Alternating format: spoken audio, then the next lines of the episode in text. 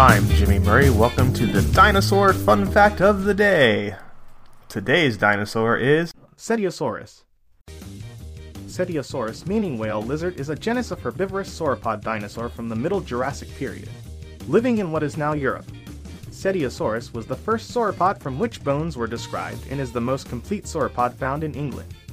It was so named because its describer, Sir Richard Owen, supposed it was a marine creature, initially an extremely large crocodile, and did not recognize it for a land dwelling dinosaur. Because of the early description, many species would be named in the genus, eventually 18 of them. Most of these have now been placed in other genera or are understood to be dubious names, based on poor fossil material. The last is true also of the original type species, Cetiosaurus medius, and so Cetiosaurus oxoniensis was officially made the new type species in 2014. Cetiosaurus oxoniensis is based on three more or less complete specimens, discovered from 1868 onwards. Together they contain most of the bones, with the exception of the skull.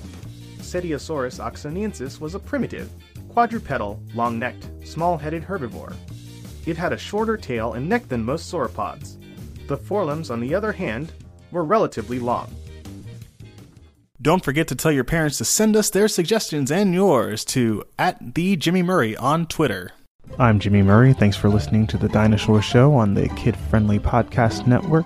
Music by Kevin MacLeod, executive producer Chris Kremitzos.